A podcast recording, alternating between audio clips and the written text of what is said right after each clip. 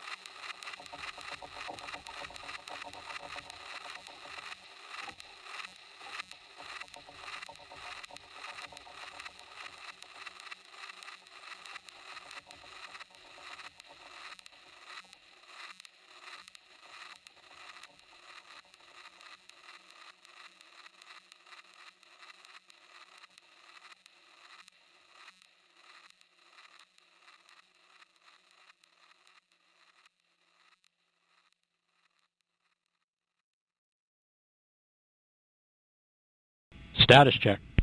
Go Atlas. Go Centaur. Go Osiris Rex. Everyone is go. Standing by for launch. After liftoff, you'll hear the voice of United Launch Alliance's Marty Malinowski providing launch vehicle ascent data. 10 seconds.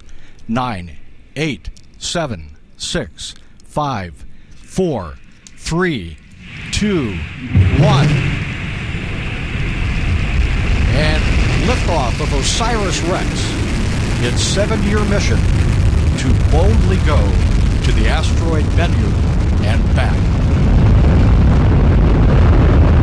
Fire rates look good. Arguing pump speeds and injector pressures are within family. Ceramic chamber pressures have plateaued, begun to ramp off. Heard the voice of Marty Malinowski. The Atlas has begun a pitch and yaw maneuver to You steer to its planned path, the 28.5 degrees inclination from the equator. SRB chamber pressure is almost plateaued at this point. RD-180 injector pressures look good. 45 seconds into flight.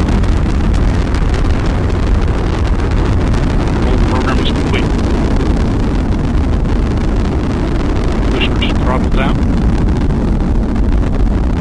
The Atlas rocket carrying Osiris Rex has gone supersonic. Standing by to pa- pass through max Q, maximum aerodynamic pressure. Max Q, vehicle flight rates continue to look good. This is the point when the mechanical stress on the rocket reaches its peak because of the rocket's throttled back up. velocity and resistance created by the Earth's atmosphere.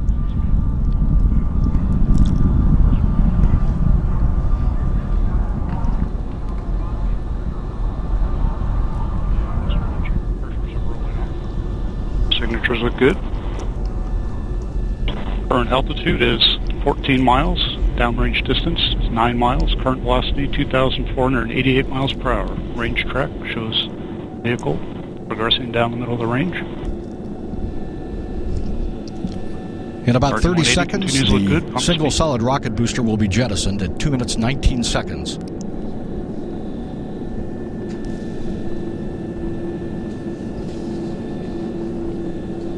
And booster has throttled back down. It's now 50% of its liftoff weight. Next major event will be SRB jettison, coming up momentarily. And you see the solid rocket booster jettison. Separation looks good. Vehicle has enabled closed loop Q alpha steering. RD-180 engine continues powering the Atlas, Centaur, and Osiris Rex into space. Next major milestone will be booster engine cutoff. Four minutes and two seconds into flight. has been fired. That system is now pressurizing to flight level. Signatures look good. Current altitude 40 miles, downrange distance 75 miles, current velocity 5,988 miles per hour. Range track looks good.